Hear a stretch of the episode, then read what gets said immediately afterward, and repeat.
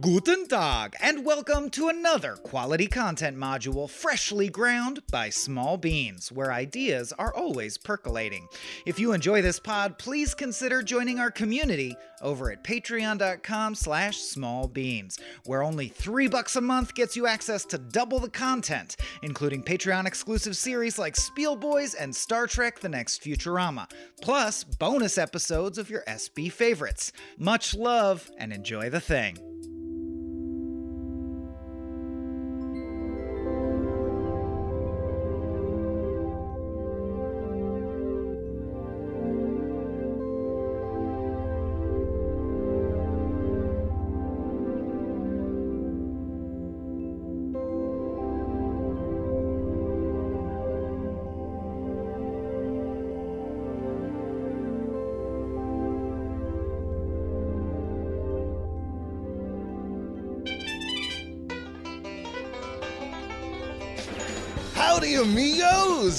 300,000 bounty hunters in the star system. How y'all doing? And now it's time for Big Shot, the show that tells us about fugitives. Shucks howdy! Big news is today we're covering the Cowboy Bebop movie on frame rate. Yes, I should have been the I should have been the twanging banjo. I just realized. you should. That's yeah. what I should have been doing. Meow, meow, I'll put it meow, in meow, meow, after. meow, meow, meow. Yeah, I should have done that. And now you know how the sausage is made. hey, people! Howdy, Howdy, shucks, howdy. even. shucks, howdy.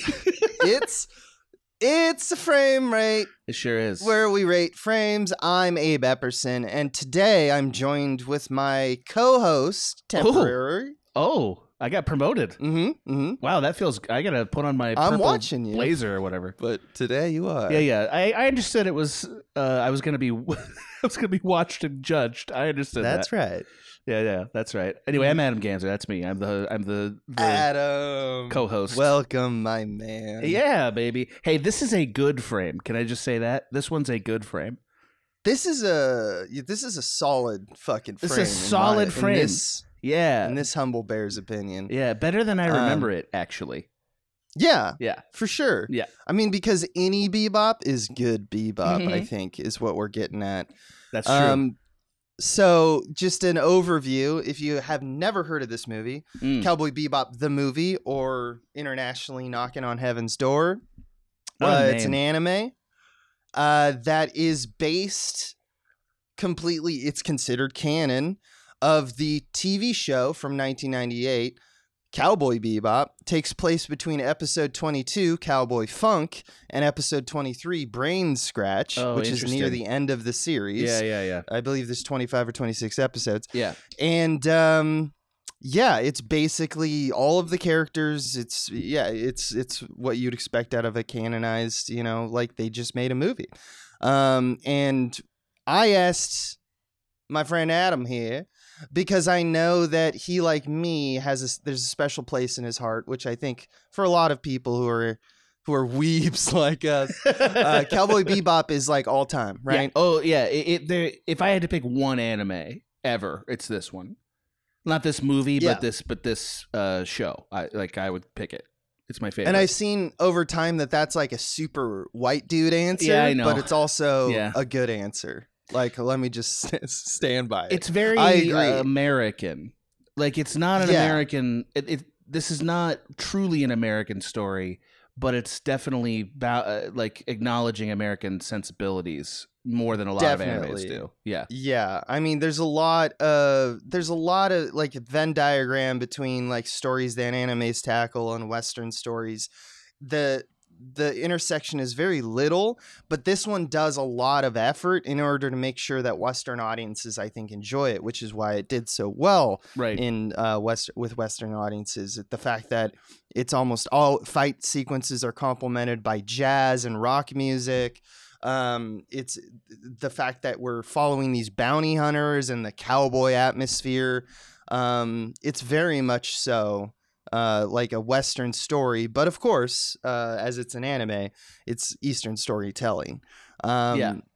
But yeah, yeah, I Yeah, like the I- first frame of it. If you want to get the tone of this, the mhm. first frame of this movie is just it just shows a gigantic planet uh, with a lot of like relays, you know, like mass relays where ships sort of can travel inter like do interstellar travel, and there's Yeah. a harmonica, just like a, a like a harmonica in the That's the desert as you're looking at Mhm. all at space, and it's like fuck, this is great. this is already very good. Yeah, it just Yeah. hits the tone perfect. Like Space Cowboy is a joke. Uh Yeah. like it's a meme that people say, but this is the one thing I've ever seen that did it right. It's like perfect. Oh, for yeah. Cowboy Space Get Cowboy. the fuck out of here, Firefly. uh, I never watched Firefly. I know that This is the I know people love shit. it. I I've never watched it. I'd say it's me beloved. I'm. It's ha- Yeah. half of that is a joke. It's there. There's good. There's good stuff about Firefly, Sure. but like, if you are like today, I'm going to be a space cowboy. You can't beat Cowboy. I don't think so either. I think it's I I think it's uh s- s- the bar that we have not yet cleared again, Mhm. you know. Um. So on frame rate, we typically have since you're both kind of guest and host. Michael is still out today. Uh, he'll be back very soon, as That's soon as next week. Although y'all who are listening to the uh all the pods, you're not missing him that much. He was just here. You know, he was just here uh doing Star Trek: The Next Futurama. But for the free feed and such. He'll be around Yeah. very soon. He's incoming. Incoming Swaim. Uh, but today, I'm asking my friend Adam Yep. to can you nutshell the story?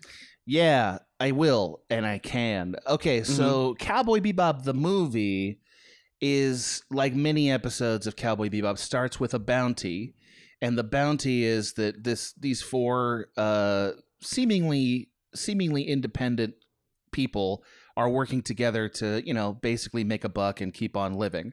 They're all living at basically subsistence level and sort of looking for their next meal. That's who they are. And that's sort of Mm. the premise of the series. And uh, this bounty starts off with, uh, I want to say, an unknown person who he, he uh, they, they, they, the bounty's for like three million, something like that. It's Woolong. It's like a lot of money, and they don't know Mhm. why. And it turns out that this guy has stolen a virus that uh, is encapsulated in like a dissolvable pearl, which is a cool image in its own. And uh, the team must basically unravel the mystery of who he is. So there's a little bit of like a detective story of like trying to find out what why this guy is worth all this money and just hunt him down. And it turns out he uh, is an ex-military figure who is immune to this virus, but the virus is like you know uh, your cast your classic like catastrophic world-ending would kill everybody disease if it got out. And his plan is essentially to release it uh, in the middle of a very populated area, which will Mhm. kill almost everybody in the known planet, um, except for the very few people that he has made immune for reasons that. Uh, I think what you could say they remain esoteric the whole time. Like he saves people for what you might call a sort of emotional reasons, but it what those emotions are are not always clear. Um, Absolutely. so as the story progresses, we have several showdowns. This is a western, so there's a couple of showdowns, and I think the thing that you have to re- sort of retain from the plot is that Spike, who's kind of the protagonist of this of this series and this movie, uh, is he sort of meets a woman who is clearly wrapped up uh, with the the bounty s- story in some way. She's also a military member. They were clearly in a unit together, and he has a kind of like kindred, almost romantic connection to her. But more than that, I think he realizes he has a kindred, kindred, almost romantic connection to this bounty figure. Uh, which is a theme in the show. Like Spike is constantly finding people who are him, basically, like a different version Yeah. of him, and ba- and he sort of finding who he is and who they are through combat. That's the kind of person he is. Um, because he has a death wish, but that's a totally different conversation that Abel and I will have in like ten minutes. So the plot resolves in very epic fashion, where they've tracked him down to this uh, tower that's perfect to as a perfect place to release all this gas. It's very like Batman. You know, like if you remember 1989's Batman. Yes, it's so good, and the music. Yeah. bum, Uh, bum, the music's bum, great, and they have a fight.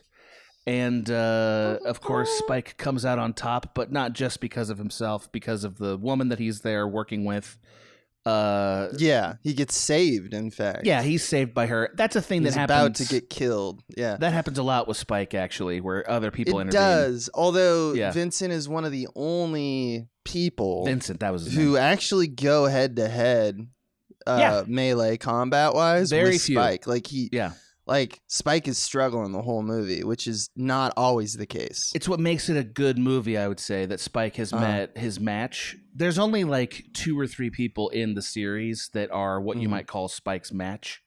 Uh, the Right. the series antagonist feels very similar to this character, Vincent. Vicious, yeah. Vicious is the series antagonist. Great In fact, antagonist. he's got long hair. Yeah. just like They're very Vincent Vicious. I mean, come on. yeah. The movie is clearly like trying to re like redo Bebop. Like that's what this is. It's like we'll give you a tiny little which I think Bebop. is a great choice for a, a, a movie to do when it's trying to say like, hey, you haven't seen the series, but maybe give it a shot. Yeah, and that's right. I, I would say like if you've never watched the show Cowboy Bebop, this movie might be a great way to like see what the vibe is of it. And Yeah. then you'll and then when you watch the show it opens up much much more. Right. Like there's a I lot more emotional agree. depth to it. Um this was a very fun like slightly slightly poetic, slightly emotional action film. You know, like Mhm. detective action film. That's what it is. And it's great. That's that's right. Yeah. That's exactly what it is. Yeah. Thank you for that, sir. You bet. Um, yeah, there. Here's the thing about Cowboy Bebop, Oh, and I'm we're going to be talking about themes and stuff like that. But I think that you and I both attach ourselves to the style Oh, Bebop, so right? I think everyone does. Yeah. and there's n- numerous things that we can talk about, but one that I feel that is because there's music and stuff like that, which we'll talk about. But one that immediately I wrote down when I was watching this movie because it's like directorial flourishes Yeah. are so fucking cool. Yeah, he's really, movie. really talented. The director Like- of this is great at filmmaking. is has such an eye Yeah. that you look at the visuals and sometimes you're just like you pause it because you go holy shit Yep. that's awesome Yep. and they do this thing in like a lot of animes because it comes from animation because the concept is don't spend money um, there's this kind of meditative pace that usually goes around a lot of the conversations or the montages so you'll kind of have a portrait with like maybe you'll see some water in the background Something moving. sparkling a little bit yeah. maybe you'll get a little parallax from like a camera move Right. but everyone is like basically stick figures like they're basically not visually but like they don't move really and they're just like Right. portraits and we just are allowed to kind of live in that timing that meditative timing which you do not see in modern filmmaking No. I, you. It's it's not a thing you can stand so much in actual filmmaking because I think there's something about it being drawn where we're like Mhm. willing to sort of study and appreciate the drawing of it a little bit longer than we are like whereas if you see a person it's like yeah that's a person so now show me another thing you know what i mean like we just get a Exactly, little yeah. impatient but they allow us to dart around the frame and they Yeah. give us a interesting looking frame to look at um, This guy- and so the visuals are amazing this guy has one of the best eyes for framing of Yeah. really i would put him in like one of my favorite directors for that like you know uh, he Mhm. he has such a good eye for when to use the thirds when to not use the thirds uh, Yeah. when to use foreground and background which by the way this is an animated uh media here so he's creating a sense of lensing through like the drawings and stuff and it's impeccable Yeah. it's it's, it's, impeccable great it's so and good. what he's doing really if you look back in terms of like the trajectory of like who's influencing who is he's framing it like ozu uh, Yeah. another japanese Yeah, yeah, yeah. director who's because ozu's deal is he gives you a lot of headroom and he often gives you some kind of you know partition unique body cropping longer lenses. It makes everything feel like a a still life. And you're like a fly on the wall of these in this case like concrete landscapes and storefronts.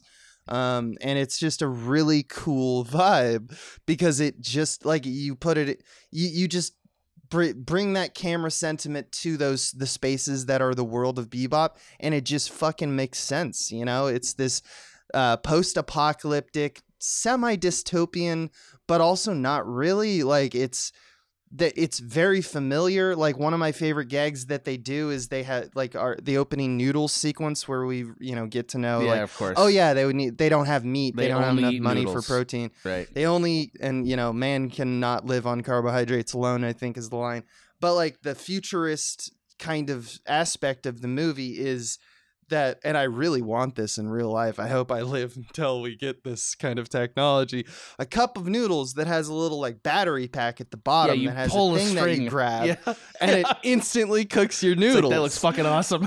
that looks fucking awesome I agreed. I I was like, I want those noodles. Those look good. I want those fucking noodles. They look noodles. really good. That's so cool. yeah. Yeah, and so they kind of have this uh mismatch of, you know, it's it's not like quite the steampunk, but it's in the same It's kind of genre of, you know, like low tech, high tech. It feels like a grungy And- Blade Runner adjacent Yeah. kind of world. Yeah. Uh, but there's often they often have like uh, cultures that you don't see as much in that context. Like for instance, you'll see architecture and artwork from Native American sources all the time. Uh, or like they had uh, they had a few. I don't I don't want to get specific because I'll it'll just show how little I know. But they had some Arab. no, this one has like an Arab influences. Yeah, for sure. uh, and and just things that you don't often see in a Blade Runner context that kind of give it its own identity. Um, Mm. And they're quite beautiful.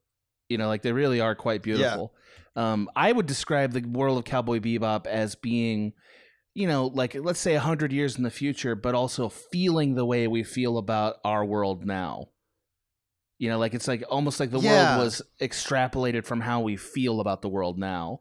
Which is crazy. Yeah. Because the other thing about this movie is that it came out in September in Japan, September 1st, 2001. It's bananas. and it Yeah. took till 2002 for it to release in the western world because you know the terrorist act in it. Because of 9-11 Right. i mean i'm not gonna mince words No, that's accurate. it's 9-11 that did that um But also, there's like, terrorist actions in here, and I think everybody was afraid terror- of anything yep. like that for about and eight months. totally Yeah. and watching it from a 2023 perspective it's also got a lot of contagion aspects Yeah, about it, it there's a lot of which uh you know at in 2001 i think like japanese culture at least had definitely a lot more run-ins with that kind of deal like the there's so many times in this movie where like someone coughs and it's like a legitimate beat of like Is he sick? Is he gonna Uh, die? yeah. are is everyone gonna die Yeah, right yeah, now yeah, you know and like that like when i first watched this in 2002 because i went to it in theaters i'm sure you probably did as well I did Um, not, but I sh- I did see it as soon as it was on home video. I saw it. Yeah it was Yeah. uh it like i remember going like oh wow i see why they pushed it because of 9-11 stuff but also like yeah they they like they nailed the terrorism you know f- fear mongering and like what the fuck is happening and like the mayhem of news camera footage but then they also are nailing like this you know like global this feeling of a global contagion or the idea of like uh one cough means a very specific thing um and there's that tension and it's just funny that now that we're living in now now it feels like We know what America's that's a little like. bit more ready Yeah. for all of the themes that are going on in there. They definitely were I don't like. know. Was I would say they were like eight months ahead of our first tragedy and twenty years ahead of our second major tragedy. yeah, Like- exactly, like, exactly. You know, and that's not to say that America had no concept of contagions. Like certainly there was no. prep being done at the time for a world event of that type. So it was but on in the mind. of like you know, yeah, but in terms of like literature or like right? zeitgeist, we had like Right. Outbreak, like Yeah. the movie Outbreak, Yeah. which shows like a very not subtle version of Contagion.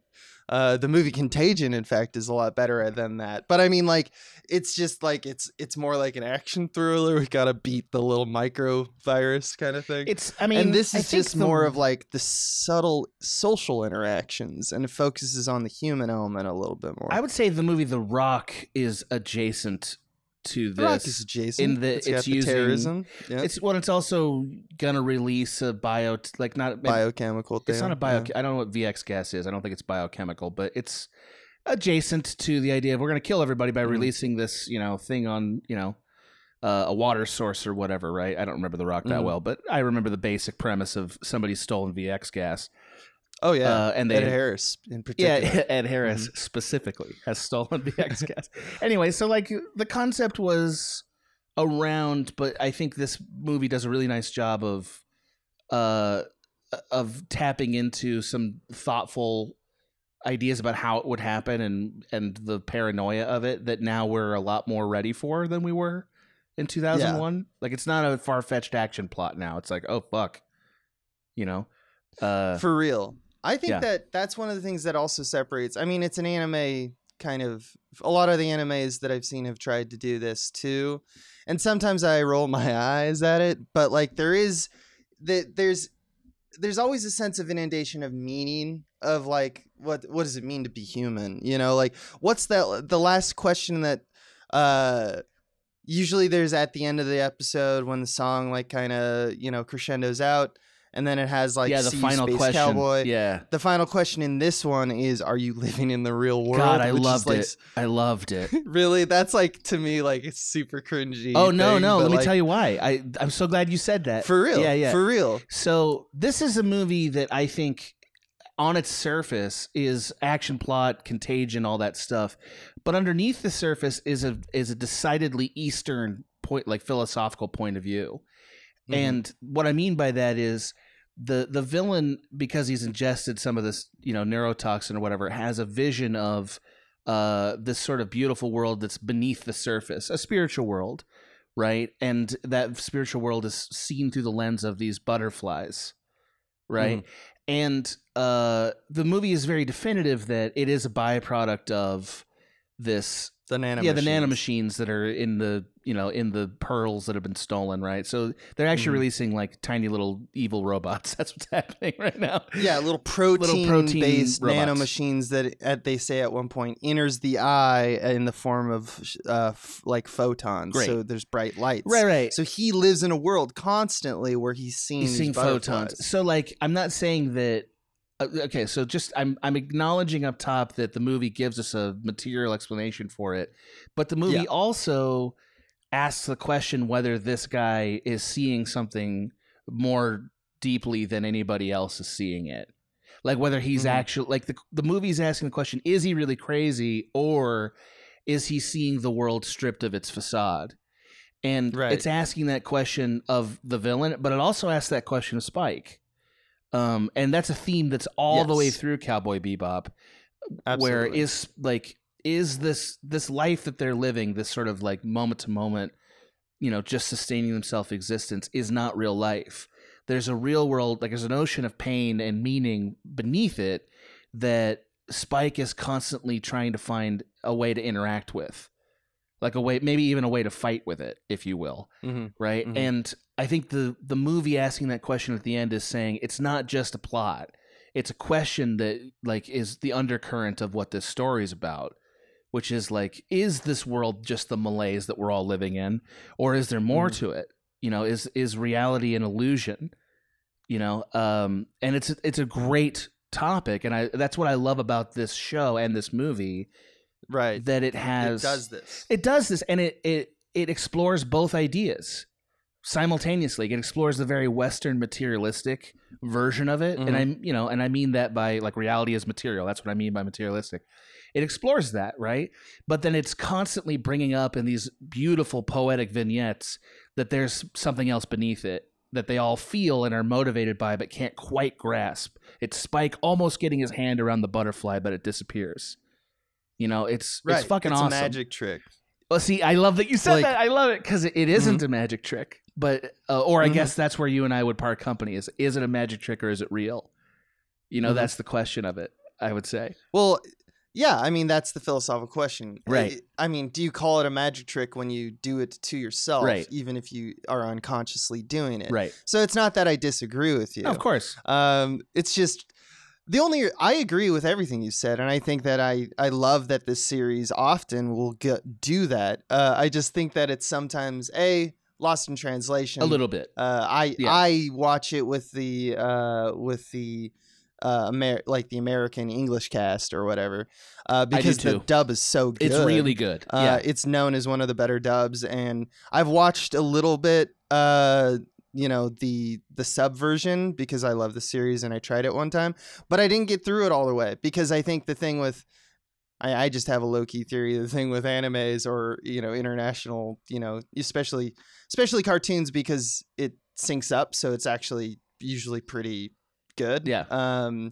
with at least qual- half quality dubs, whatever one you watch first, that's the one you're gonna I think in love that's with right. because the the second viewing you're like, nope, it's not. It's not the same. Thing. There's a key Um, difference between the two Spike castings too. That that really, at least for me, that was Right. the deciding thing. He's more of I say like a High Plains drifter in, uh, In the American the, uh, version. in the, The English yeah, in the English version. Yeah, no. So I'm not saying. So I said it was cringe, and it's not that I disagree with that. There isn't a, a meaning in it. In fact, that's kind of where I was going. But I will say that it is, and maybe not at the time because it wasn't 2008 yet. Right. Uh, at this point, and I don't know, this character archetype it has been around. It predated Absolutely. I mean, a Blade Runner you mentioned at the top of this cast. I'm kind of tired of philosopher Riddler kind of Joker villains. Like at one point, Vincent goes like, "Know how uh, know much about purgatory? I completely It's a place of struggle and pain." I completely understand. and it's like no one talks like that, and like. I don't know. I love that speech also because so, his buddy asks, like, why release the pathogen on Halloween? He says, in the old days, Halloween is the one Right, day it's a such a soul can dumb- be released from purgatory. Yeah. It's like, no, it's no, not. it's not. Nobody thinks that. It's when people get thinks candy, you jackass. Right. it's it's very like the villain is very much like uh the cartoon trope of you know up his ass like Buddhist monk who's violent or something. Right. Like right, like exactly. it's it's that yeah. And it is very tired and uh i don't think even this is the best version of that. And so like i guess this is where I, i'm just gonna like i'm gonna i'm gonna roll over on my belly about this issue so that nobody comes no, at no. me. No no no. I'm just i i want to do that. Like i watched this show when i was i don't know 18 like it was Mhm. it came at the perfect time for a young Yeah. man to form his taste in what is good and what is bad you know what I mean? Mhm. Like this sh- this show is precious to me in a way that no other piece of media that wasn't that I've seen since could be. It's the first time I Mhm. saw a lot of these ideas. So like I'm just I'm I'm nostalgic about it and the movie brought me all the way back to that. But you're 100% right that it's silly. Like, it's it's turbo silly. You know what I mean? It's turbo It's- it's- silly, yeah. It's very silly.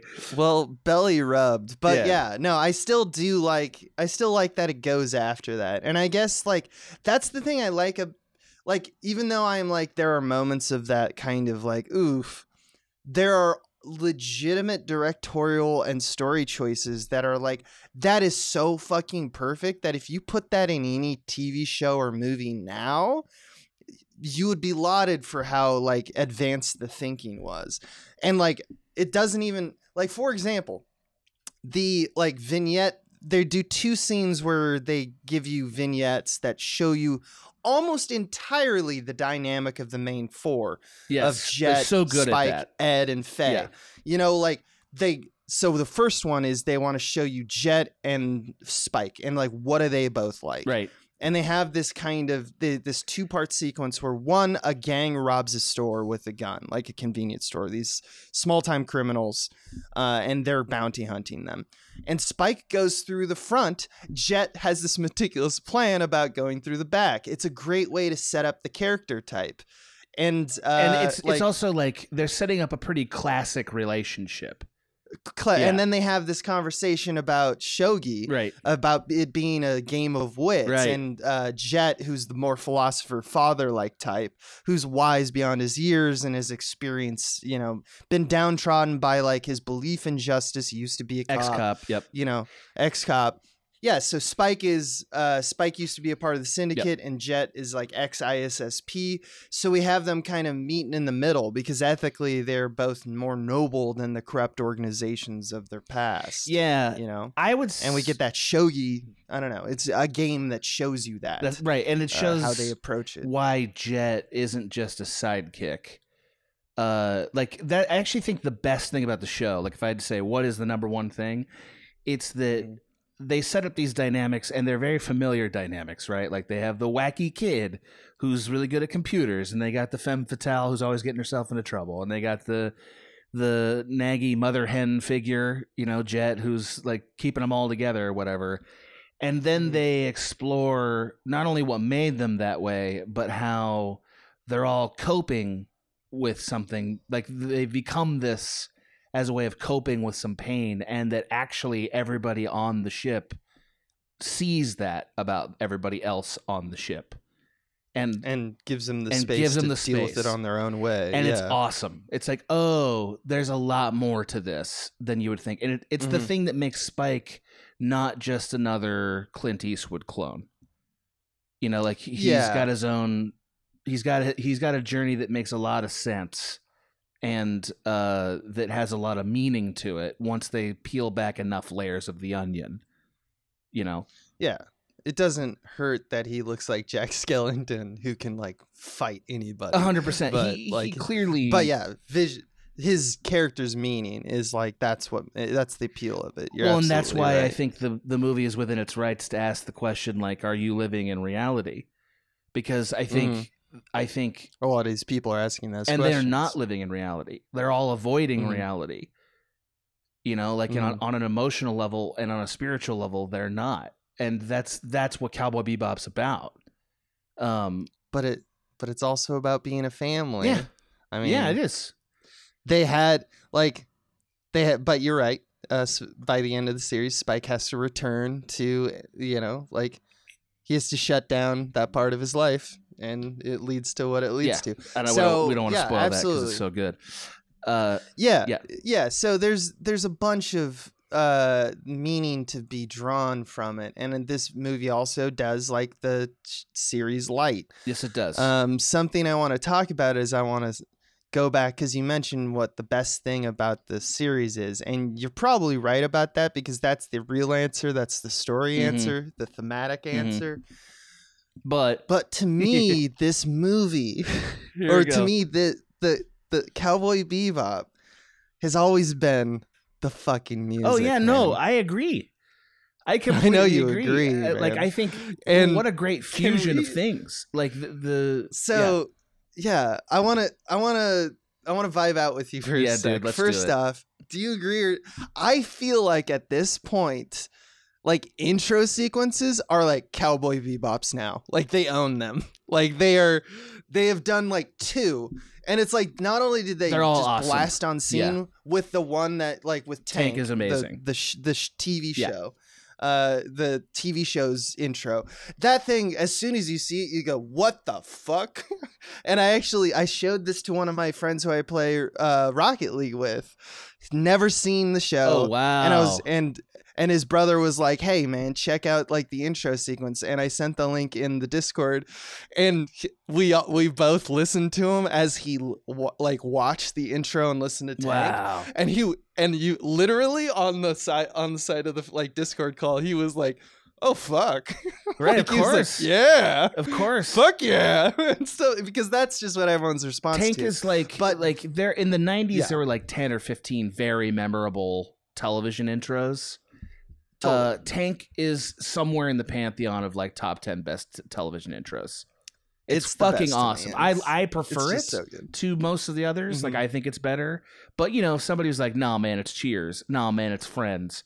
Okay, It's the Sure. only one that like I will actually like dance. Oh, like, yeah, in my it's chair awesome. too. I'll be like, mm, mm, mm, It's so good. uh, yeah, Uh, but the one in this, so then they have one in this, uh, in the movie, and it's Yoko Kanno again. Yoko Kanno is the name of the composer, and she uh, wrote everything.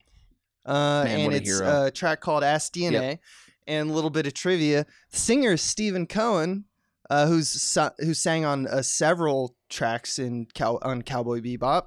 Um, and he, he is the son of Leonard Cohen. oh um, wow, that's yeah. interesting. But like Yoko Kanno, and I just want to. This is just a little bit like. I just want to say this out loud because I I've never really said it out loud. Yoko Kanno is like a genre chameleon, right? Sh- The whole point of her art is that she will be like, "Oh, you want some jazz? Oh, you want some bluegrass? Oh, you want some like just who gives a fuck? Classical music, opera, it all sounds I'll do it all. Yeah, and in this in this movie, there's two tracks, Ask DNA and Diggin, that I just fucking I love it. And I remember when I watched the show for the first time, I'm like 16 year old Abe or whatever, and in high school, and it's probably staying a little bit into college. I was convinced to try to have a go at being a film composer. That Oh, was my that- dream Wow. my dream was to be a film composer Wow. because of like just movies I'd seen and like Carter Burwell and you know stuff like that, John Williams and all that. And I remember watching this TV show and then especially this movie because this movie is like so quick. It's like now this one, now this one, now this one.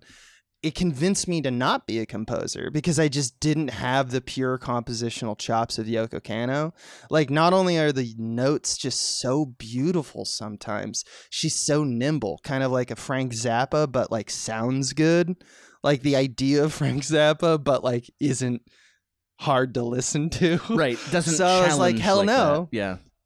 Yeah and i uh i don't think i had it in me i was just like i don't know if i that like this is just too That's impressive and virtuoso uh flash forward to like a few years in college and i somehow convinced myself i could direct but uh so i guess But my ego wasn't that hurt but it's just quite a few things for. Yes, so have. you've done it. yeah You know, i've not done at the it level but you like want to do it, but I hear you. That I like originally I thought I was gonna be like I'm gonna go I'm gonna change my major I'm gonna just do music classes Right. study the Look out, theory John learn all that stuff. Yeah exactly. Right. uh, Abe Epperson She- the music she is man. very, very capable and talented, and you know, like, uh, the and I don't best, say I know that's those sound like condescending words to that are almost diminishing, but now you're bringing us back no, there but like capable is actually a thing that, um, I don't know that every great composer is. You know what I mean? Like some some great composers really have to work in their tone and genre, and like they make Mm-hmm. that. You know, um, and maybe they could make other music, but they just don't. Um, she does a she does well at everything. Uh, her she Yeah. is a virtuoso in that way. The music in in the franchise, uh, is, is she responsible for all the music in Cowboy Bebop? All of it. yes, and almost all of them are done by like her core group. I mean, holy band. shit, man. It's called the Seatbelts. Yeah, like uh, like like some of the some of the music box stuff and Cowboy Mhm. Bebop. Some of the song choices they pick, or I guess wrote for like like the final song that they write that they perform at the end of the series blows your mind. It's it's uh oh yeah, there's there's also like a little bit of like classic rock enthusiasm in the music. Through the rain. Yeah. Oh my god, dude. Ah, that's oh, so that's in the good. fifth episode, and I don't want to say another word about Yeah. it. It's so good.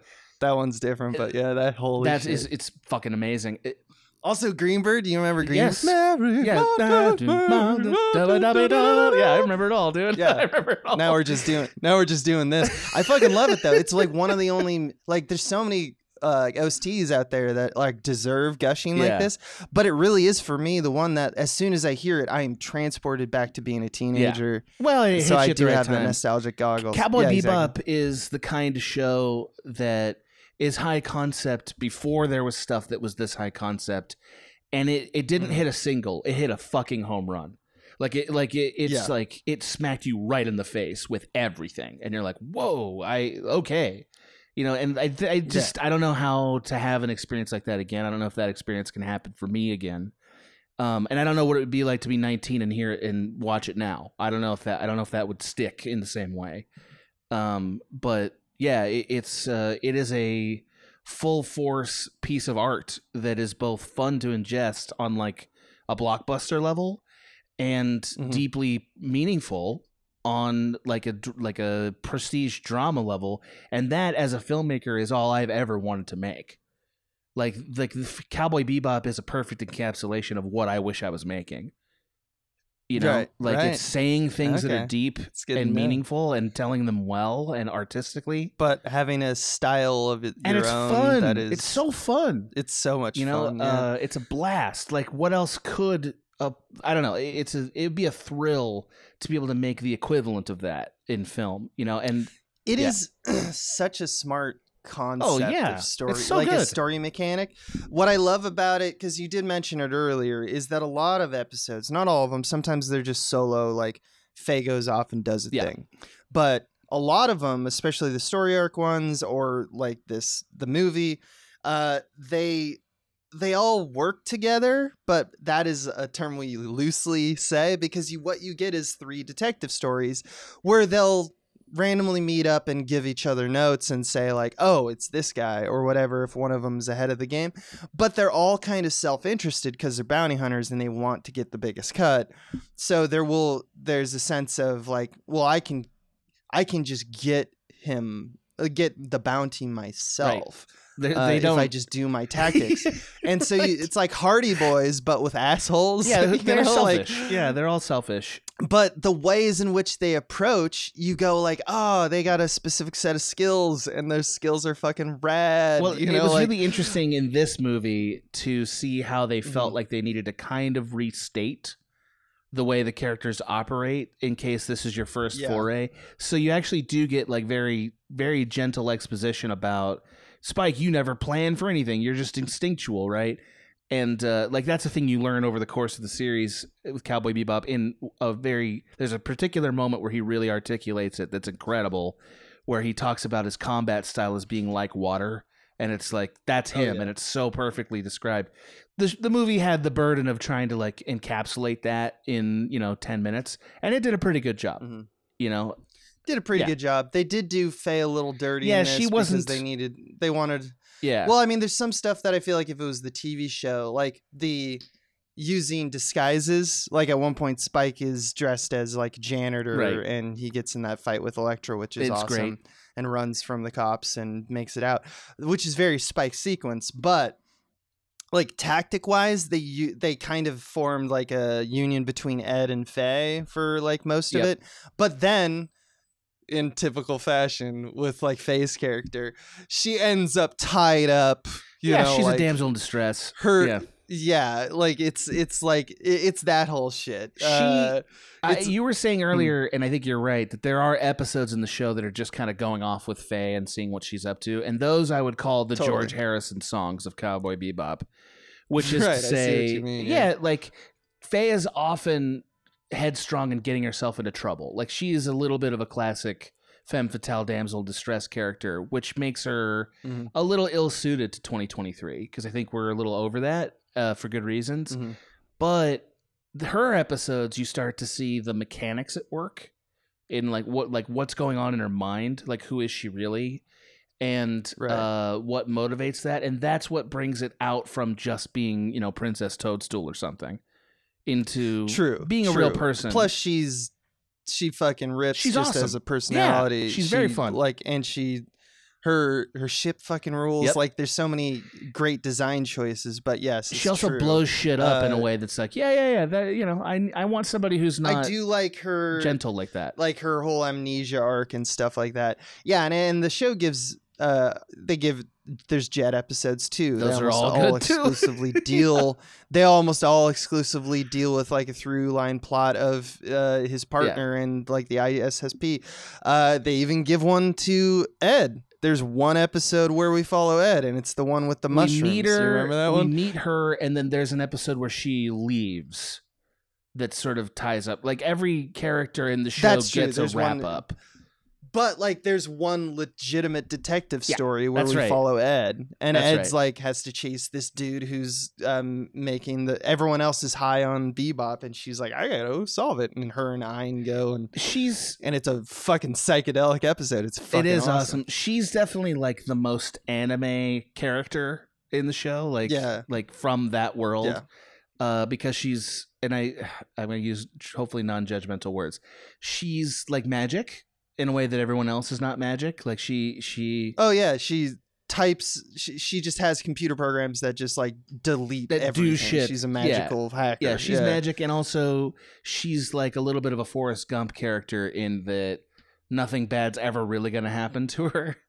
because No, she's she's got plot Yeah, armor got more plot than armor. most. I mean, I think Ein gets that one. The dog? Yeah, yeah, sure. Because right. yeah, because the dog, but like they're a unit, and it's it. They have that vibe where it's like, oh, I it, we're safe. The worst that's gonna happen them happen to them is they may get captured But they'll get rescued. and held in a room for a Right. while. But they're gonna get rescued because come on, they're like the heart and But they're all. Uh, all these other jagged assholes are the ones that could die at any I second. like that Ed is Ed actually softens the the entire crew and shows in a way the heart that's going on the whole time because she's also a stray. You know, they're all strays, Mhm. right? Like that's who Mhm. they are. They're leftover outsider types who don't have a purpose anymore. And Mhm. she they they they instantly see and understand her. You know what I mean? Like like they Yeah. never there's never a moment where they're like we got to get rid of her. You know, which is what a real Right, asshole would do. It's like we got to get rid of her, you know? especially because she has like a particularly painful uh like origin does. story which Yeah. you know which i'm not gonna We're not uh, going to say it all here cuz we don't want to ruin it. we're not gonna Yeah. spoil but like just but just the um the concept that they all have kind of pain in their life and it seems like that seems to be the unifying factor is that they have demons chasing them or and they have they're like victim to their own circumstances and they're outrunning it um They're and trying so to. that is kindred Yeah. so all of them share that quality and that is what makes them And kindred I think the bummer Um, about the movie is that the movie didn't have time to tell you Can't any of that. that. So No, instead because that's, we got the 26 right. episodes instead we got the villains version. Like it's the right antagonist. which is smart as hell. It's cool. that is a smart as hell way to do a movie. I mean like how many times have we said about like marvel movies or whatever that it's the best the best stories are the ones where the villain is like really memorable. Why? Because in the aggregate we're going to see what makes like a hero but you only got one shot really to see what makes a villain so let's make that the center story and you're going to have like a really compelling And I think they- and i think we've seen it time and yeah, time Yeah, they again. did a nice job. I mean, I, I, in a way, this is a very risk averse film because they took eighty Mm-hmm. percent of Vicious and made him a character, and uh, they did basically they compressed the work of twenty six episodes of television into two hours and did it pretty artfully. Um, and you Yeah. know they had lots of fun and capers and good fights and you know great music and stuff. So like it is a nice showcase if you have ever wanted to know what Cowboy Bebop is about, you know. But it the butt of it is that like the real meat of Cowboy Bebop is missing here. Right? Not Mhm. not the experience of Cowboy Sure. Bebop, but the thing that makes people love it is missing from the movie. It's just you just want more bebop. No, I That's what- want the depth of the what it is. characters, and it's only really alluded to. But you here. don't get that from any. You don't get that from any ninety minutes of the show in particular. No, you do, but you don't. But it's because you've watched the two hours before. So if that's what you're saying, then you're right. Yeah, I Yeah. think I yeah, but I see what you're saying. Uh, the only inconsistency I'd p- point out about this movie that does really bother me while we're you know Sure. on it is the nature of the nanomachines. Uh, yeah, like yeah, Electra yeah, and yeah, yeah. Vincent have them in their bloodstream. First off, Electra doesn't see the butterflies. It's not clear, but Vincent He asks clearly her sees if she does, all. and she doesn't give an answer. Yeah, but Electric quote didn't know she had it Yeah, until like that's the right. events of this That's right. film. So that's weird. And they both got it at the same time, which is the testing in the army, and they were the only two who were like immune to the the the I fault thought- in the design of the the And am I wrong about this? I thought that maybe she actually was made immune when he shot her. Oh, that's right. They had a relationship, and so Vincent was the sole survivor of the testing.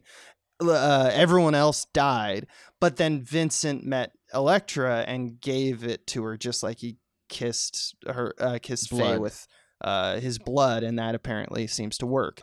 Um, so he might be the only. It might be like one percent of the Earth can actually survive uh, the pathogen. Uh, but it seems that the effect of this is to ultimately make super soldiers. When we're doing like the science portion, where like Right. Ed is taking us through, like, look at the lymphocyte, look at the blood cell, uh, and like look at this blood cell, it's different.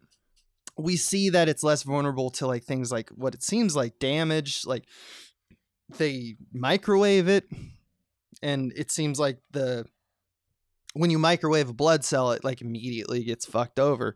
But this one holds is a lot hardier. We get the sense that it's less vulnerable to disease in general. Um, though it's not like like Marvel's Extremis or something like that. They don't heal tissue or anything. In fact, we see that Electra gets shot and her wound doesn't heal. Uh, and Spike, in fact, Sky, that's the other thing. Spike's gut shot heals way faster than her arm. Yeah, bro. He he got his not- intestines blown out in that shot. It was gnarly. But I guess that they're just saying like shaman magic I because guess. he's like he's like saved by these two Native American like essentially like that's, shaman that's their who trope. are like whispering full They yeah love that. multiple times in Yeah. the series as well uh, whispering wisdom into his ear and pr- uh, magic balms to his soul and body and. I just want to say, But- every other time Mhm. in the series that he runs into a Native American shaman, it's much better than in this movie. it's yeah this movie is kind of just like Yeah. real quick usually there, it's a part and of it's the usually episode. really interesting and fun. Like, Yeah. But um one of the but like Vincent and the one and I think this is where it comes down to it. Like Vincent holds a grenade at one point that I think has the uh the pathogen in it. And so it's not a full grenade, but it explodes and the nanomachines burst on the train and luckily Spike had been has jumped out at that point. But uh it, it's enough that Electra is like, why didn't that's what starts her like why didn't i start coughing? Why didn't i get infected? Oh i already am immune. Um that's weird though. Like vincent is seemingly a like he's like a werewolf at times. Like he can he has this move where he grasps yeah, he just, spike's he just chest and apparently yeah. demolishes Yeah. spike. Like more pain than spike has ever been in, in the tv that move was unclear. And the dude's had swords through his chest, and and his hand is completely bloody after. I think he's yeah, it's like He's a like werewolf. So squeezing like shit into their body or something. It's it's uh and yeah. he and he holds a grenade when it explodes and that doesn't like bust his hand open he's totally perfect so something weird is going Yeah. on and they're just not very all i'm saying is they're just not very No. clear maybe they are con- consistent and there's an answer out there but the movie doesn't go out of its way to show me what that is and that does distance me from the main arc because i'm like is well he seems to be invincible right. but also like Right. not invincible because he, you know, spoilers for the movie. He just gets shot once and he's dead. Yeah, they do Uh, a it's a well placed shot will take care of it. they do a WWE thing, which is like they build up your protagonist for so long in WWE that like when they finally win the title, it's like, well, nobody will ever beat him, and then they start taking L's that don't make any sense, and you start being like, what's the? I don't understand. Can Stone Cold beat Kane no matter what or not? You know, like you have that kind of math. by the transitive property. Exactly. Yeah. Like they do a little bit of that here to make this guy formidable because it feels like Mm-hmm. if he was just in the show somewhere, Spike would have beat the hell out of him and that would have been it. Uh, Yeah. by the way, Abe, That's just right. quick quick side note, best hair ever? Does this man have the best hair ever?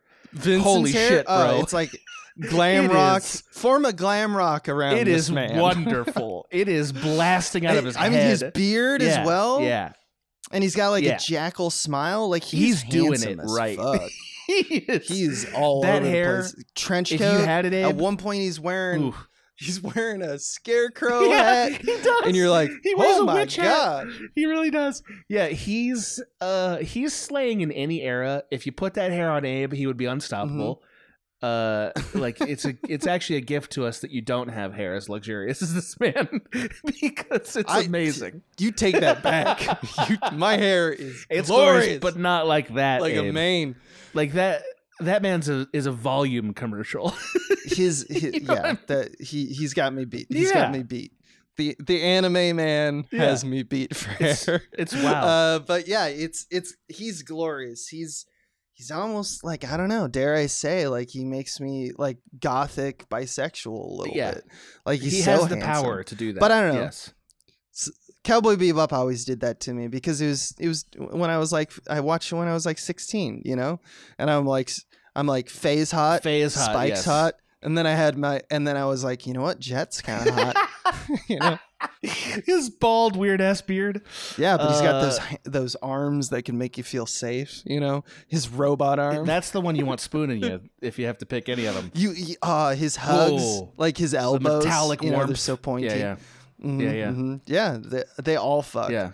Um, it is true. A lot of the, uh, a lot of the, uh, like enemies, uh, like that's the other thing about the show, and or I mean, just Cowboy Bebop in general. It loves to show still life of just like ordinary people, but of course, like you know, like any myth, uh, you know, all of our villains and our heroes are like fuckable as hell, and also like super beings you know like they're the ones who am, are, are ambitious but they're always beautiful and stuff like that. That's not unique to any particular property but it is uh it is an anime so it's gonna sex it up Didn't they have a Real didn't they have like a really compelling trans character? Uh oh yeah it, like who who I think was an antagonist if I remember correctly. I don't remember this story well enough yeah to it had like hor- had hormones Yeah. um, i forget the name of the character but it's a faye episode It was Grencia. where Faye has yeah, it's but it, it's actually Gren? very similar to this one because Yes, I it is. believe it was a veteran of the yes, Titan War. It's a repeat trope. Um, so yeah, it's someone who had PTSD, uh, and ultimately, like I think had, I don't know if I I can't remember if they even went into the trans stuff because that's I, I what I loved about that is it was just it was like just happening. auxiliary. happening. It was just like oh yeah, like we saw them come out of the shower Right. you know and it's just like yeah it's not a big deal. I mean it was it is it isn't a big deal a big deal in the way of like japanese culture like Faye at one point goes like you're uh, a Right, right, woman? right, you know or something right. like that. And it's because it's like 1998 and it's japan. Uh and you know not that america is any that much different at, in that regard but it's just like backward thought in that regard. But like the filmmakers themselves are kind of backing it up in a in an eloquent way because it's just like doesn't really have anything to do with the plot. It's just just a feature of that person. I I uh, want to which say I think is great. It's been a really long time, so if it's actually heinous, please forgive me. I don't remember it well enough to know. But I want to say, like in a way, they actually brought out some of the beauty of that. Uh, of of like that was not just ancillary, like it was a reinforcing aspect of who this person was. Uh, like I want to say they, I want to say that they did some interesting things with that, but I could be wrong. So don't quote me. yeah. Have to rewatch the episode. It's a I bold remember choice it being for a fairly important part, but I Yeah. just remember it also being like it was just this document of a very complex person. Yes. Um, and that's one of the things that you know Bebop does a lot. Like even in even in when it, when it's like just doing an archetype of like a western, like a standard western arc of like a Bonnie and Clyde who are stealing something and trying to get out of Dodge. Seen that in westerns dozens of times, right? And it's usually the same shit. They're in love or whatever. The it's like the second set episode or maybe even the first episode of Bebop and we get that the one where you think the woman's pregnant but really it's a belly full of like uh like red eye oh yeah, that's right. Ooh, that was a good one too. Yeah, yeah, yeah. the way they navigate that it's like it's it's not just going to stop at bonnie and clyde. It's not just we're lovers forever uh, go until we die. It's also tempered by like the idea that spike is like i kind of get the feeling that you're in a uh, a toxic relationship. Do you want an out? I can give you an out. Uh, and she's just like no i love him and it's just like this weird kind of like we're gonna go one shade deeper that bebop always kind of did with its western stories. I, I think that that is a credit to the uh, filmmakers for real. Yeah, there there is a lot of like people feeling trapped by their destinies yeah. In Pet Cowboy Bebop. That's that's like sort of a regular thing, and occasionally it sort of lapses into the tropes that are like you know Bonnie and Clyde-ish. I think you're right, but it never just does it and like leaves it at the simple. I just made a choice and that's what it is. Like Mhm. it's always they always e- even if it's just like a monologue that's very esoteric, get to the core of what makes a person make these choices. Mhm. You know, so like it shows the line Yeah. a lot more in uh, with Yeah. a lot more definition than I think that's what we mean by archetypes versus like a more real character is it's just about line definition. How much do you see about why they're doing the things they're doing? correct, yeah. Which is Um, sort I of think that's all why people tell antagonist or excuse me, anti-hero stories anyway, right? Like Right, ba- yeah. basically every anti-hero story and a lot of cowboy bebop stories are sort of love notes to the antagonist. Like a lot of them are that. Uh, are trying to find out what made them this way. Cowboy Bebop was very curious about that. You know, which is Yeah, that's one of the things that like the director said about Vincent's character in this one is that there was an interview with there were like, is he like in terms of like the series, is he the most evil villain uh, you know, that there has been? And, you know, the director was like, mm, nah, I didn't see it that way at all. In fact, I see like we've all been frustrated to the point that we want to break some shit. Like this guy has been going crazy for like a while now and he uh, was legitimately angry and he went and did this terrible thing so it's like always trying to show the shades of gray um, and it's just interesting to me that someone like critics can still watch this show and still be like yeah so who's the like who's the most powerful rank them, rank them rank like rank they're WWE fans. You know, it's like oh man you kind of get missing the point of the show well, I think that is a little yes, they are, but I think that's also a little bit of response to the the sort of iterative nature of the show. Like the show is Right. doing this story over and over in It some ways. stacking them against each Yeah. other after all. So it's not totally. It's not like a man. Critics are just dummies. Uh, so much. yeah, that's a fair assessment. assessment. yeah. The, the Uh, show's I just think that. it's funny. I I just love it whenever directors or writers have to defend their position of like, no, he's like a he's a bad yeah he's a bad guy. He's a but, like, person. he's a troubled guy. Yeah, right. Like he's not like an evil guy. See, I like, understand that, like, for Yeah. you to like a story, everybody in it has to be a person. Because if they're not, Yeah. you'll think it's dumb. You know. Uh, She's like, yeah, but that part where he's like, he's like, oh, no, no, oh. that part was cool, and he's like, yeah, man, yeah, Yeah, yeah, it is. Yeah. Uh, one more thing about directing. I always see. Sure. If, did you have because there's some shots in Bebop, and there's one in this uh movie that a lot more visceral for me. Mm. You know how I like frames. You like frames. Love 'em. This is frame We rate. rating them. Um, at the end of the digging montage, do you remember? There's a throwback to the series. Fans will get where there's these three old dudes that sometimes pop Yeah. up and they just talk about nothing in particular. And I don't know what gets me, but it's during the digging montage, like the, uh, you know, maybe I'm just bored and lonely, you know, that song. Um, and there's a shot that they introduce those three and this is stupid but, but for example one of the three dudes in the shot has his head tilted up and they're staring at camera did you notice I did this? not notice that. damn Uh, i was hoping you would because it's this kind of impulse to me that makes like this is the stupidest thing and probably zero people on the earth are going to agree with me i don't even know but this is the shit that really makes me inspired to be a director Okay. because I don't know why it's not particularly cool. It's not a design of a sequence of like, wow, they nailed it. That looks so good. This is just a little small thing where his head is tilted up and he's looking straight at camera. He's old, so in the drawing you don't really see his eyeballs in the shots, but the eye line wise, it's enough to be like uncanny. So you also have this like we hold on the shot for a very long time. By the way, they have like uh, six to seven lines of dialogue before we cut away. Classic anime. Um, yeah, and uh, and because you don't see his eyeballs, it's but it's uncanny. You, you but he lo- they're the other two are looking at each other and playing like poker, but he's looking right at camera, and I couldn't give you a dramatic or symbolic reasoning for it. It's completely style and instinct based, but it's just like to me the director saying at one point draw him looking at camera and it's very clear he did that and I don't know why I think that that's incredible because it's a rule not to do that. And this movie seems to be like, I like it because it's never done. And then it cuts, and the punchline, more or less, is that the old man was just looking at Spike the whole time right. because he's been waiting patiently for their conversation to end to ask them a question. Because the whole point of this entire montage that it's a part of is that Spike is going on. He he as always he goes to the streets and gets his nose on the ground and like asks random people where should I be in order to How can know, I like, magically be crime. where I must be to yeah, resolve he does his, yeah. he, he learns everything from the streets.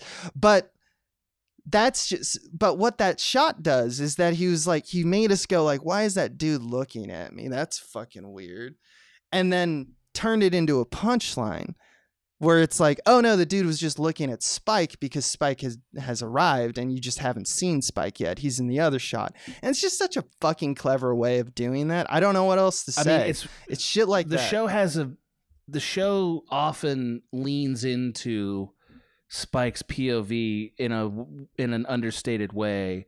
One of the ways they do Yeah. that is they Spike is one of the only people that's allowed to look down the barrel of the camera when he's looking over a gun or when he's like, you know, contemplating something. We get right in his eye line often. Um, which is a theme because uh, you know, I don't want to spoil everything, but one of his eyes is fake.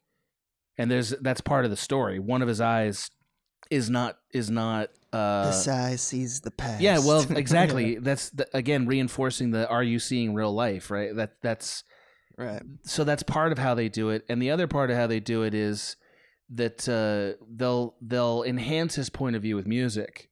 This is the thing i noticed when i was watching is like a lot of times when the jazz or rock song comes on it's because spike has finally found something that actually interests him. You know like spike is sort of a bored character and when we talk about like I, earlier i said he had a death wish and that's accurate. Because what i mean by that is he wants to find something worthy of killing him right? Like he he he he wants to atone for things that happened in the past. That's who he is and Yeah. uh death is his way of atoning but not just anything can kill him. Somebody who worthy has to kill him. And so every time spike finds a real fight you'll notice suddenly he's in, he's interested. Suddenly he gets in, interested in what's happening. He's no longer bored Right. and the music always he picks wants up. to murder. He wants to murder Yeah. or be murdered he you know? that the flight se- the the dogfight It's awesome. in the movie yeah it's great is so awesome that music is so awesome and it's like the shit that spike is doing is like you're gonna kill yourself dude he's he's blasting concrete right into his face in order to drive through it so hit the planes following him and it's like you are the first one to die like what are you and doing that's who But he is. it. I mean, that's one Yeah, of the reasons why Jet and his relationship is so great. That's because- why I always But Jet Yeah. also like is is trying in this very subtle way to like tell him you're you, you deserve to live. yeah You know, you, you you do deserve to live. It's okay to live. Like Jet is in a you long don't have to live term like that Yeah, yeah. he's in a long term conversation with Spike about the meaning of life. right and uh, and Spike respects Jet enough to let that happen. You know, um, and th- think that's one of the fascinating things about the show is that like again everybody understands each other. Um, and to relate to your point, the director is constantly finding ways to put us it's specifically in Spike's point of view, and Yeah. shots are the camera is a lot more intimate with Spike than any of the other characters, including Faye, who you would think you'd be more in her Mm. point of view, but actually we objectify her more, which is a bit of a bummer. bit of a bummer. Uh, the point of views start to fall apart when we start to look at like Ed and Ein. Yeah, Though that's right. that becomes like the point of view of like you are such a weird thing You're to such deal a with goof. that it's yeah. almost like revealing of like like a Borat character, like revealing of everyone around them instead of themselves because it's like who's this kid and this dog uh and they're both superheroes apparently like there's a sequence in this movie where they go door to door to try to find the owner of like the hat that Faye found Just like, why would they do that? because Yeah, yeah. Ein is a magic they're both magic. beast. Yeah, yeah, they're both magic. and can sniff sniff a hat and find a Sniff person in the a, truth. a, a city yeah, and the first door, first door that Ed tries is a man who blasts out with a shotgun and he's like, "What are you, trick or treat? Halloween's tomorrow!" And then he fires a shot yes, he does. near a child, like child. a maniac. Like that is enough of a And transgression. Edward just waves her hands around in the way that she does. Just, just yeah, woo! and then we go bum bum bum bum bum bum. Uh, you know, the more times I watch the show, which by the way, I'm almost certain I'm just going to watch the whole damn show now because of this episode. But the more times I watch it, the more I appreciate how not. It's not so much that I enjoy Ed sequences as much as I appreciate the effect of an Ed sequence, which is eh, like we're ready for we're ready for to get back into the mire with our characters when we've had a sequence with Ed. We need the Yeah. break. Like Yeah. she's good for pacing, and you know you can you can dump all kinds of exposition into an Ed sequence, and it's like yeah, okay, sure, why not? Yeah, you. Otherwise, it would be too. I think self-serious. That's the special Yes, sauce. that's right. You know, It's like the right mix. she, she she is a little bit of that comedic spice, as they say. Yeah. Well, and also she Um, humanizes the other people. You know? Yeah, gives a reason for empathy, et cetera, et Right. For real. Yeah. There are a few cool things that I wanted to mention. Oh yeah, we always have this scene in that vein where you kind of mention how like the doting mother. Uh, we always have the scene where Jet Black, like in terms of scene archetypes, like I mentioned the you know the first scene with the you know taking down the small time criminals and the gang Right. at the convenience store. We also have these like archetypal scenes in this movie that are indicative and happen uh, like I almost didn't notice how often they happened in the show until I watched the movie again. Where it's like Jet Black is on alone on the bebop talking to himself or to Ein about how Faye and Spike are not doing out doing their own I don't need them and I can't control Yeah, them, yeah. but I love them and they should come back. And then they come back and he's like, oh, "Where have you been?" You know, like it's always that scene. We- We've seen that scene like four That's home. times at this point. That's home for us. That's home. Yeah. Uh, and so it's the dynamic, but it's just it's. I thought that there was several times that just doing the archetypal scene uh, is smart. The last scene in the series between Jet and Spike is exquisite. Uh, actually, it cheer it chokes me up even thinking about it. Like they Yeah. they the last scene with Faye and Spike is exquisite. Uh, that one's more haunting. all of these all of these characters have incredible resolutions to each other. Mhm. Like the, like their the way that the series wraps up their relationship with each other is uh it's great. It's very very good. There's few It's- shows that have it's great. achieved what they did. You know, yeah, partly because they were And in- focused. they chose to be very focused on what we're doing here. You know, right. It's awesome. I mean, you speak about endings, but I did I did write down that it's funny that this movie starts like every JRPG that has been made with someone saying, "Spike, wake up." Oh my god, the Uh, waking up thing. I actually got that note. Like Cody and I wrote a script a while ago. I think you read that one. And uh, we got a note in coverage like, "Oh, it starts with somebody waking up. Like, try something else, bro." Try something else. it's like, man. yeah, all right. Uh, yeah, right. All right. That's fair. That's a fair, That's a fair assessment. I I, don't know why you. you're so angry I about hate it. you. That's weird to be angry about, like tropes, I guess. But like, I don't know. There's Yeah, some yeah. tropes I get angry at. well, he's not wrong. you know what's the one I get angry at is that someone gets shot from behind the back by a character who's missing in Act Three. Yep. For a while, Classic. it just feels. I hate that shit. I think most people hate that shit. It feels like a cop out, and every TV show does it because it's a great way to take a character who is plot armor and like make them seem like maybe for a second because you have all the the the villains pointing the gun.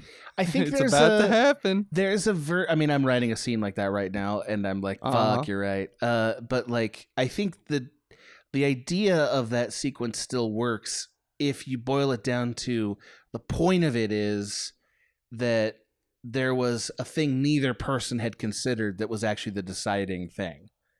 Like Mhm. that's the that's the drama trope. You know, like Right. we've we've we've that's hashed out that's all this. What makes one of those good. Yes. but let's be honest, they mostly aren't though. Yeah. like Game of Thrones killed it. Like how many times did someone get stabbed in the back of the head right before they're about to do I a mean, murder? all stroke? times. I don't know. So many times. I yeah, it was like eight Yeah. times in that Yeah. show. Uh, but anyway, that's just something I wanted to mention. Uh, but yeah, there's there's cool but. Red Wedding. Abe. Red Wedding. Abe, right. Red Wedding.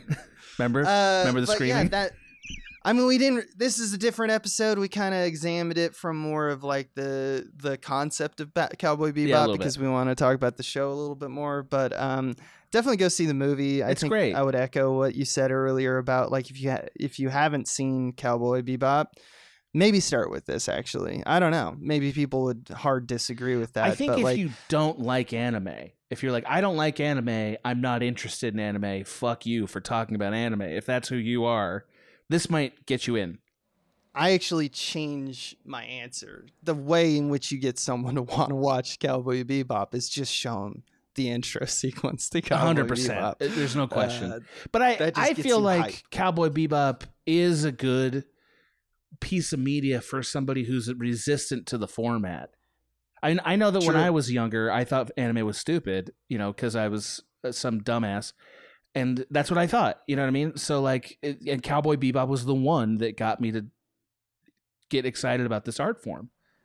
You know? Yeah, uh, yeah. I actually have a question for you Yeah. in that vein because when we talk about animes that like leapt over to the west uh, and had a, some, you know, success, just you know, as their own thing, and had usually had good dubs and stuff like that.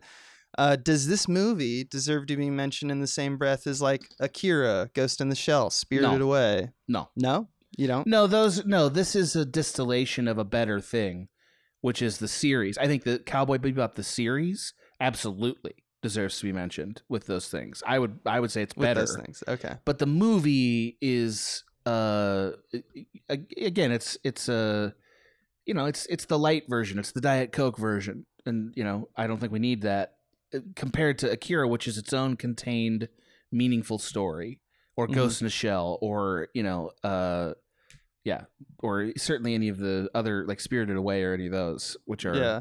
masterpieces of their own right. Ooh, and that's the word. and that's the word. But I would call the series Cowboy Bebop a masterpiece, and I don't think I'm being yeah, I don't think I'm being It is a masterpiece. I agree. facetious. You Mhm. know, I, I it's it is spectacular. But you give this like a B. Yeah, it's. I mean, I if if the series didn't exist, I'd say B plus, A minus. It's a good action movie. You know what I mean? Like, I it's not like a Die Hard where it changes the landscape, but like compare it to your favorite action movie, it's as good as any of those, isn't it? It's Yeah. You it's know? B plus. Yeah, it's B, B plus. Yeah. Yes. Meow meow meow meow meow Meow, meow meow, meow meow meow meow meow Meow, meow. meow, meow, meow, meow. uh, it's such a great, wonderful intro, which Yeah. is a great way, to, I think, to exit. Uh, we've talked about this. We talked about all the stuff I want to talk about. So Oh, great. That's I guess that means we're done then.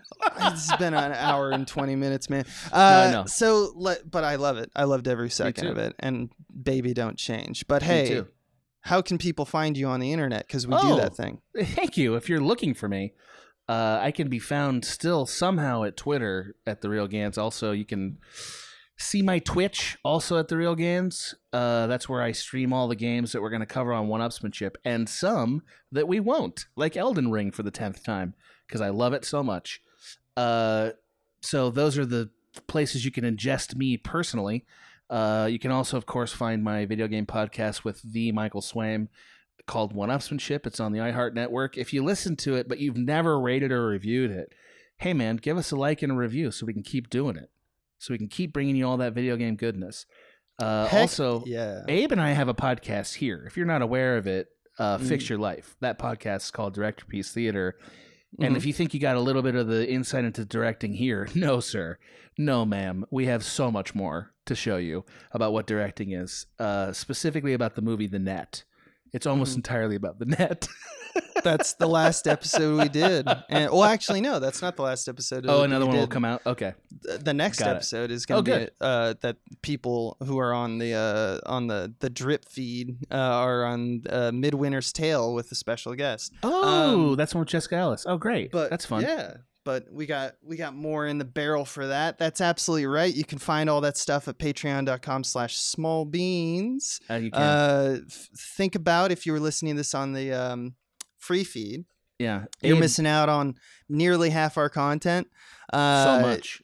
yeah, so much. And also, you get everything earlier. For example, if you're listening on the free feed, about seven or eight days before, people got to listen to these yak yaks talk uh, on the Cowboy Bebop episode of Frame Rate. So, Abe, did you yeah. know that, uh, that? Did you know that Maggie and I are planning on doing a, a David Lynch podcast on this I network? fucking live for it. Did you know dude. about that? yeah, I, I actually I did know, Did but I'm know? acting very surprised for this moment.